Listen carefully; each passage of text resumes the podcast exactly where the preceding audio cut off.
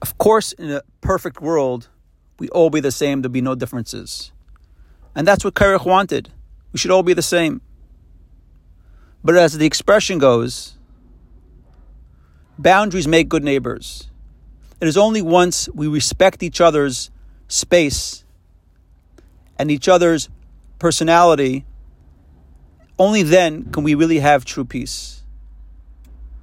We understand that everybody has their contribution and their way of doing things, and that it's different from somebody else, and that's okay.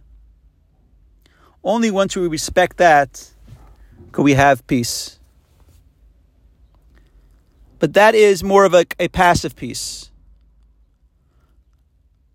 And a deeper level, more of an active peace is once we establish and we respect that everybody has their way of doing things and we respect their way and their space, then we can each contribute to each other.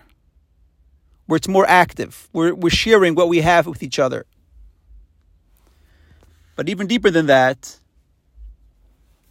is where we all realize it's not that we each live our own lives and be willing to contribute to each other. It's we, we realize that we're all really part of one idea, of one concept. Like we're one body. We might be functioning differently. One is a head, one is a hand, one is a legs.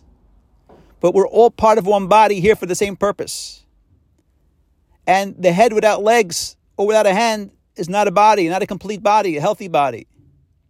And therefore, everybody has what to contribute that the other one doesn't have.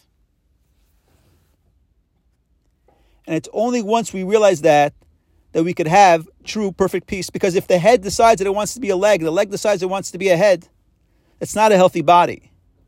You see, you have, for example, fire and water. They each contribute on their own, they're each beautiful and strong. But if they come together, they destroy each other. It is only once you put metal between them.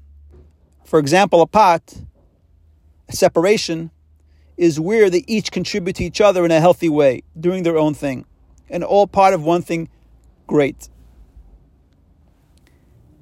The takeaway from this is tremendous. Is we must realize is it's not that we just happen to be who we are and how we are. It's we are who we are. We think how we think and we act how we act because we each have our own special way of contributing to Hashem and we're all part of the greatest picture.